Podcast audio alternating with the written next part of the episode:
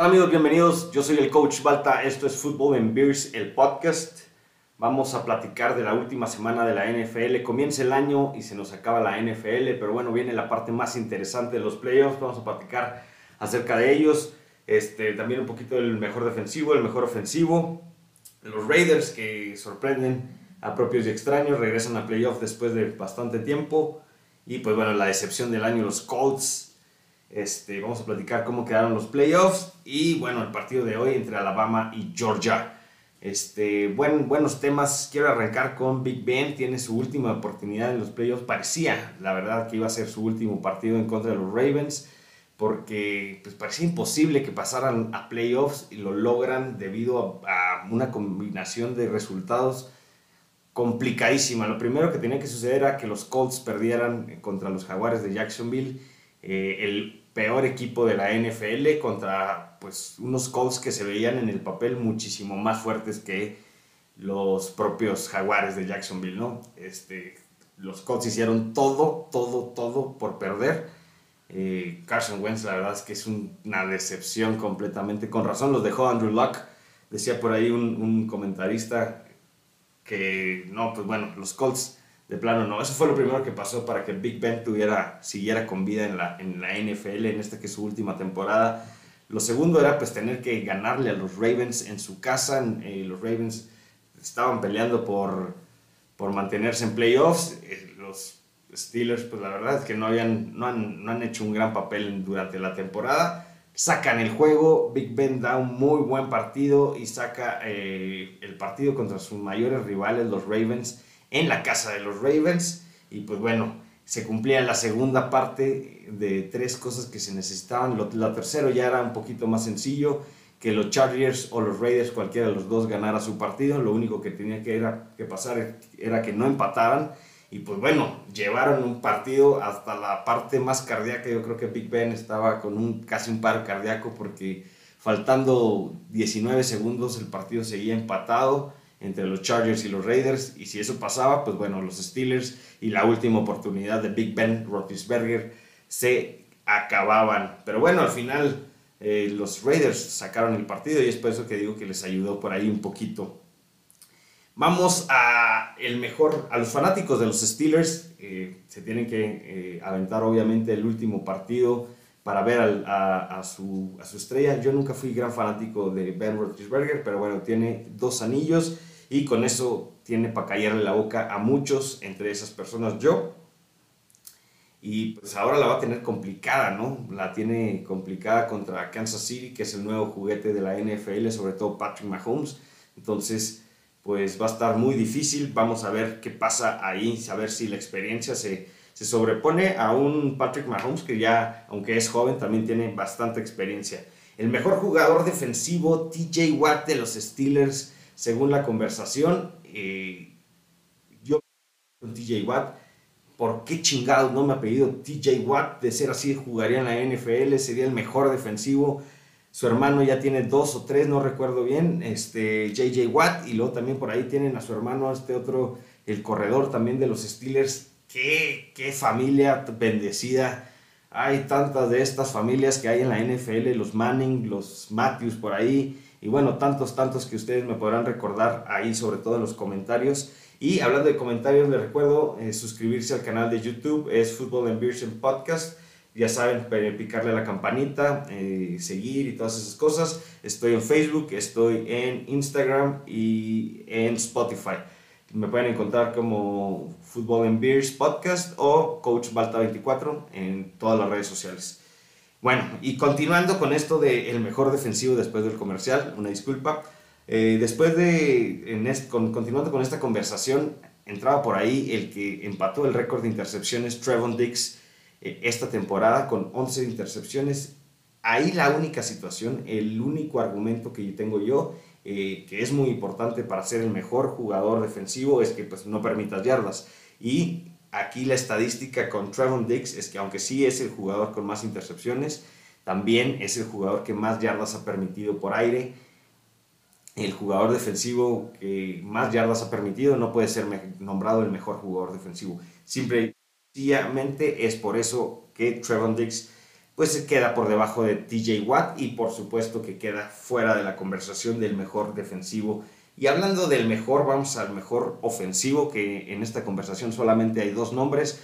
El primero es Aaron Rodgers y el otro tiene siete anillos, el señor GOAT Tom Brady. Para mí se lo debería de quedar Aaron Rodgers porque trae más argumentos, este, todas estas, pues, mmm, o nubes de humo y de controversia que hubo alrededor de, de Aaron Rodgers durante la temporada. Eh, me hacen decir a mí que es alguien que se concentró, alguien que logró eh, cumplir con los objetivos que se pusieron, me imagino, al principio de temporada, ha sido un gran líder y pues simple, simple y sencillamente por eso yo lo pondría, y además de que yo le voy a Green Bay. Otra cosa es que Tom Brady pues ya también ya me tiene un poquito cansado, ¿no? Siempre Tom Brady, siempre Tom Brady y pues bueno, Ustedes son los que tienen la última palabra. Déjenme en sus comentarios quién creen que es el MVP. Para mí, Sam Aaron Rodgers. Y bueno, vamos a otros que sorprendieron para mí este, de las mejores cosas de la temporada, de, de lo que mejor sabor de boca me dejó. Fueron los Raiders, la Raider Nation. Saludos para la Raider Nation de México. Saludos para el buen David. Eh, a playoffs después de seis años, por fin los Raiders vuelven a ver eh, la luz en el camino, vuelven a tener la esperanza de que pues, los Raiders hagan algo, de que puedan este, llamar la atención por ahí, este, ser el caballo negro en los playoffs. Después de una temporada llena de baches, qué bueno que llegaron a los playoffs. Primero tuvieron el despido de John Gruden por estos correos que ya todos sabemos. Después el terrible accidente de Rocks este receptor novato que la estaba rompiendo y desafortunadamente después de la semana de descanso tiene un accidente y donde fallece una, chica de 23 años y su mascota, su perrito por ahí. Y pues bueno, eh, controversias más que han surgido ahí en los Raiders que si no han sido tan, tan trascendentes como estas que les acabo de mencionar, sí, sí, han, sí han marcado y definitivamente han sido complicaciones que no todos los equipos han tenido y que pues bueno, por eso es que es muy grato, o para mí al menos es muy grato que estén los Raiders en los playoffs. Y bueno, la decepción de esta, de esta temporada, por supuesto que tienen que ser los Colts, después de haber estado en la cima de la conferencia americana, terminan fuera de los playoffs por tonterías, lo único que tenían que hacer era ganarle a los Jaguares de Jacksonville, que era el peor equipo de la es el peor equipo de la temporada de la NFL este año y no, hicieron todo, todo, todo para perder. Carson Wentz jugando peor que si estuviera jugando cualquier, cualquier, cualquier aquí fuera en la colonia. Pésimo, pésimo, pésimo.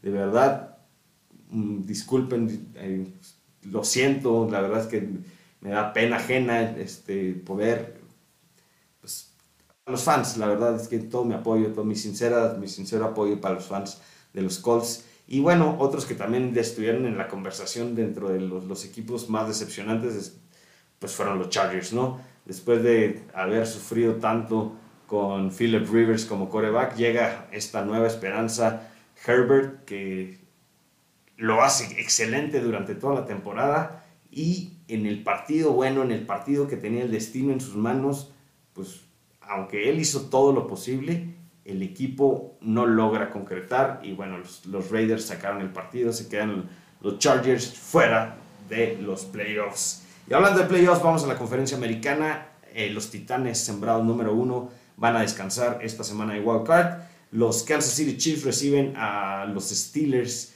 Eh, los Kansas City Chiefs son favoritos por 12 puntos y medio en estas primeras líneas de apuesta la veo complicadísima. Probablemente este sea el último partido de Ben Roethlisberger. Los Bills reciben a los Patriotas y a Bill Belichick, que están favoritos los Bills por cuatro puntos y medio. Y gran partido, yo veo cabrón que este, los Bills puedan sacar el juego porque Bill Belichick pues tiene ahí toda la experiencia. Él sabe jugar los juegos de playoffs, aunque ya no esté Tom Brady, tiene a Mac Jones que lo está haciendo bastante bien. Y del otro lado, pues Está Josh Allen, que le ha cambiado la cara a los Bills, que no eran buenos desde los 90 este, y ahora pues están ahí en la conversación para llegar inclusive al Super Bowl. Los Bengals reciben a los Raiders, los Bengals salen favoritos por 6 puntos y medio.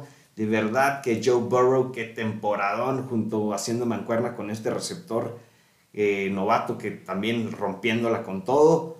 Me gustaría ver a los Raiders ganar. Me gustaría ver a los Raiders este, dar un pasito más y tal vez enfrentarse a los Pats y sacar una revancha de, aquel este, juego en el que pues, Tom Brady salen las primeras controversias, ¿no?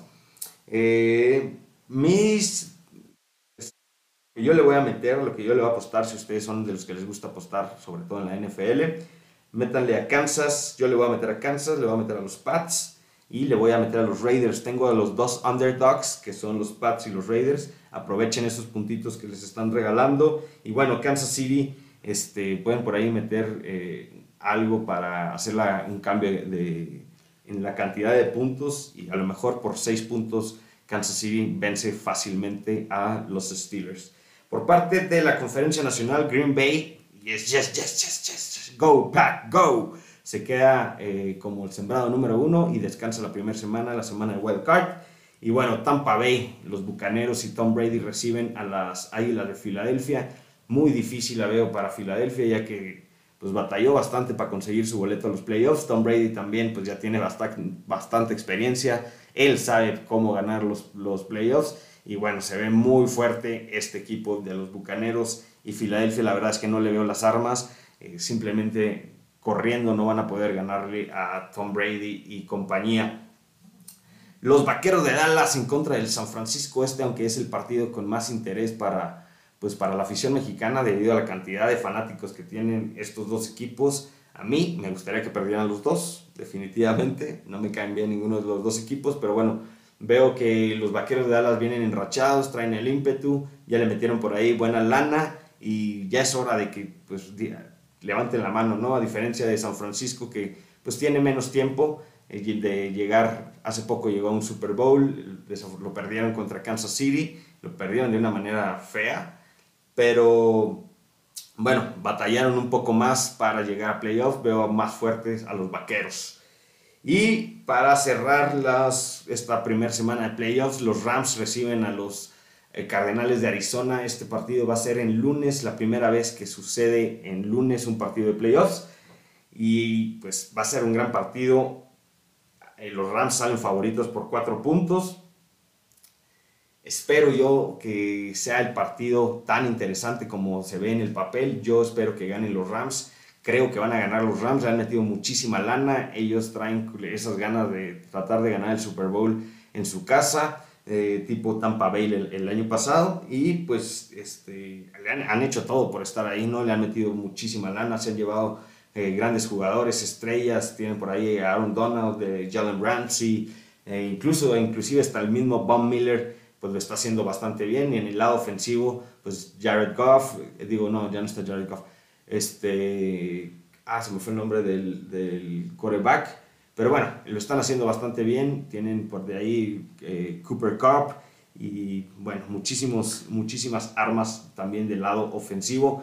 Yo creo que los Rams lo pueden lograr, aunque Arizona pues tiene, también tiene lo suyo, ¿no? Han demostrado durante parte de la temporada que tienen, están muy fuertes, sobre todo en la parte ofensiva con Kyler Murray moviéndose este coreback que sabe tirar, que sabe correr y que pues sabe ser, tener este liderazgo, meterse, a lo mejor ponerse el equipo en los hombros y sacar los partidos.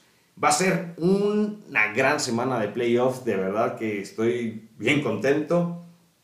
Eh, mi recomendación en la parte de la, de la, conferencia nacional, si quieren apostar, pues yo me quedaría con Tampa Bay, con, los, con Dallas y con los Rams.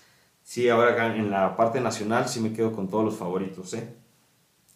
Podría ser ahí que, que, Arizona a lo mejor con los cuatro puntos sea demasiado, porque espero un partido eh, bastante cerrado, pero bueno, eso ya será decisión de ustedes. Ahí déjenmelo también en sus comentarios cómo les va con las apuestas o cuáles son sus picks, también los podemos comentar.